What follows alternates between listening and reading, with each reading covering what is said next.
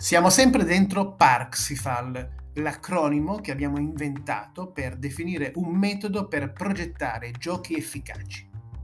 Siamo alla R di regole. Le regole sono le decisioni prese dal game designer che definiscono l'esperienza del giocatore, quindi sono decisive per la qualità finale del gioco e dell'esperienza. Possono essere poche o tante. Più il gioco è complesso, più ci sono regole possono essere esplicitate o meno, cioè scoperte gradualmente dal giocatore mentre gioca. Possono riguardare il rapporto tra il giocatore ed il gioco o i rapporti tra i giocatori. Possono riguardare il contesto di gioco. Sarà esclusivamente digitale o potrà anche svolgersi nella realtà quotidiana. Possono riguardare il tempo di gioco. C'è una scadenza e se il giocatore non finisce entro quella scadenza che succede? Bene, vediamo quindi che le regole sono di tanti tipi. Vediamone alcune, quelle fondamentali, attraverso un esempio reale, di un progetto reale, quello di uno Smart Habits Game, cioè un gioco finalizzato a stimolare l'assunzione di abitudini virtuose nel lavoro, sostituite ad abitudini poco efficaci. Ma quanti livelli di, regole ci sono?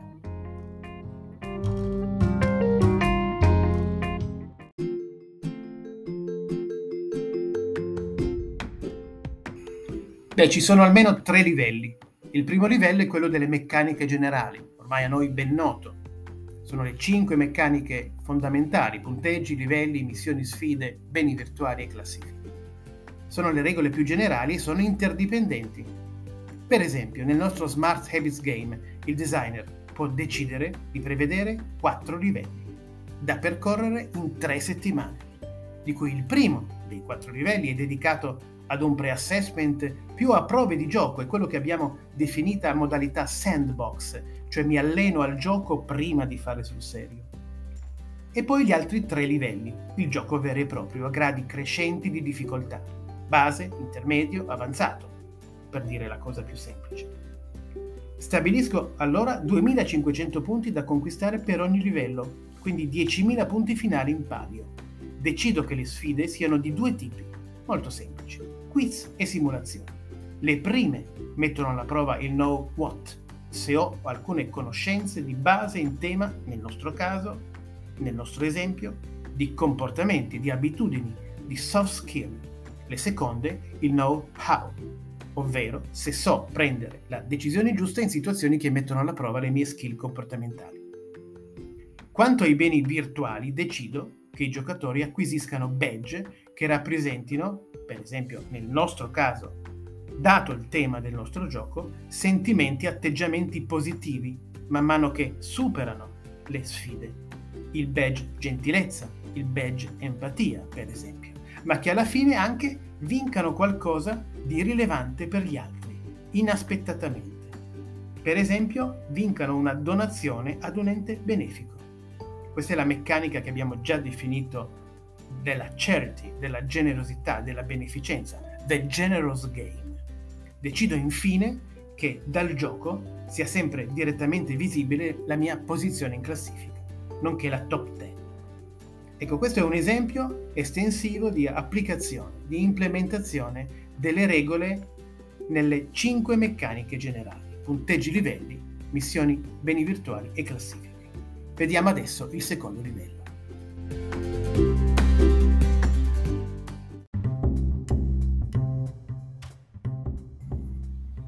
Il secondo livello di regole è quello delle regole più specifiche che si inquadrano dentro le meccaniche. Esempi. Posso prevedere che alcune sfide o alcuni livelli, se superati, consentano di acquistare del tempo in più, oltre ai punti che mi aiutino se sono in ritardo rispetto alla tabella di marcia del gioco, che è quello di concluderlo entro, abbiamo detto, tre settimane. Una specie di banca del tempo interno. Prevedere anche che l'effort giornaliero, a, a proposito di tempo, necessario al giocatore per completare le sfide non sia superiore a, per esempio, 20 minuti 20 minuti al giorno da dedicare al gioco. Un'altra regola, sempre relativa al tempo, quella di prevedere che il giocatore possa pianificare autonomamente il proprio impegno, decidendo giorno per giorno il proprio calendario di attività, senza imporlo, senza che sia il gioco ad imporre le cose da fare ogni giorno. Prevedere anche una dashboard, questa è una buona regola che tutti i giochi hanno, in cui il giocatore possa controllare in ogni momento a che punto è, che cosa ha fatto rispetto a quello che aveva pianificato e far scattare magari degli extra bonus a sorpresa per ogni piano giornaliero completato o per alcuni piani giornalieri completati particolarmente impegnativi. Un'altra buona regola, molto utilizzata, è quella di prevedere un sistema di notifiche automatiche in cui il gioco svolga quindi una funzione di tutor, non soltanto di perse- persecutore del giocatore con le sue sfide, ma una funzione di aiutante, che aiuti cioè il giocatore con reminder, con consigli nei momenti giusti e non troppo frequentemente. Questa è quella che io chiamo l'engagement maintenance, il mantenimento dell'ingaggio. Notifiche magari veicolate da un personaggio, non giocatore, da un game master. Altra regola, quella dello sblocco di contenuti aggiuntivi, sbloccare a sorpresa delle sfide aggiuntive, per esempio. Diciamo extracurricolari, usando un, un, un, un linguaggio scolastico, che offrano l'opportunità di migliorare il proprio punteggio o raccogliere indizi che saranno decisivi dopo, in cambio di uno sforzo in più con possibilità anche di non accettarle, di non accettare queste sfide aggiuntive e di continuare nel percorso normale. Una buona regola anche nel caso di una game app è comportarsi come le app che si occupano di eh, benessere personale, di fitness per esempio, cioè farle accendere automaticamente far accendere automaticamente l'app sullo smartphone del giocatore ogni mattina con un welcome, con un po' di buon umore e il promemoria del giorno. Progettare quindi un game conversazionale, un compagno di viaggio.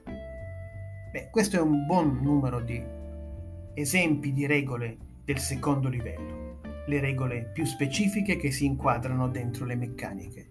Poi c'è un terzo livello di regole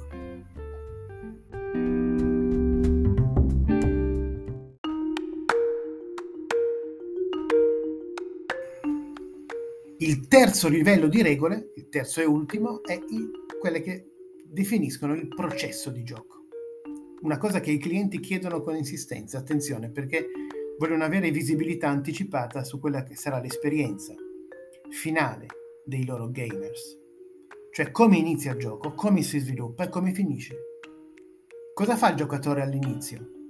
Sceglie un suo nickname? Sceglie un avatar? Qualcosa che lo rappresenterà in modo personalizzato durante il gioco?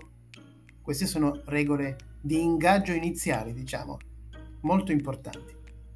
E se ho deciso per quattro livelli di gioco come sviluppo del gioco, e questo è il momento di decidere cosa ci metto dentro. Quiz e simulazioni abbiamo già detto, sempre nell'esempio. Ok, ma con quali formati, con che tipo di interazioni standard tra giocatore e gioco e tra i giocatori eventualmente? E i livelli si differenziano per difficoltà delle sfide? O le sfide hanno lo stesso grado di difficoltà, ma per ogni livello cambia l'ambientazione e la trama della storia di gioco? Anche questo è un bivio interessante per il game designer. E poi, se ho previsto degli eventi a sorpresa, lo sblocco di contenuti, lo sblocco di sfide, eventi cioè che mettono in palio extra bonus, dove li posiziono? Quando prevedo che un giocatore possa ad un certo punto sfidare un altro eventualmente? E se vince, guadagnare cosa? O al contrario, se prevedo che qualcuno possa, qualche giocatore possa chiedere aiuto agli altri in qualche momento del gioco? Se lo ottiene questo aiuto, chi ci guadagna cosa? E queste sono le regole di collaborazione, molto importanti. E quando portare il gioco improvvisamente nella vita reale? Se voglio cioè una strategia di alternate reality game. Quando porto il gioco in, improvvisamente, inaspettatamente dal digitale al reale, facendo arrivare per esempio ai giocatori una mail sulla loro posta aziendale che ponga un qualche tipo di sfida da svolgere insieme, che li obblighi a collaborare, risolvendo un enigma prima di tornare al gioco digitale, ma come parte integrante di tutta l'esperienza di gioco, e alla fine del gioco, al momento cioè del game over, cosa ricevono i giocatori? Una semplice grafica animata di celebrazione della, del completamento del gioco? Anche un profilo di uscita? Anche un bilancio più articolato delle competenze dimostrate durante il gioco? Ed infine un premio, come abbiamo detto nell'esempio, la rivelazione del premio che generosamente hanno vinto per chi sta peggio. The Generous Game e anche l'epilogo narrato della storia generato da tutte le decisioni giuste o sbagliate che hanno preso durante il gioco? Beh, queste sono tutte alternative o combinazioni anche insieme di regole che definiscono come il gioco finisce l'esperienza di game over. Bene, queste erano per eccesso, ma potevano anche essere di più, le regole che, alcune delle regole che il progettista di gioco deve stabilire per il suo gioco e per i suoi giocatori. Beh, è un duro lavoro quello del learning game designer. Grazie del tuo tempo per aver ascoltato questo episodio e al prossimo.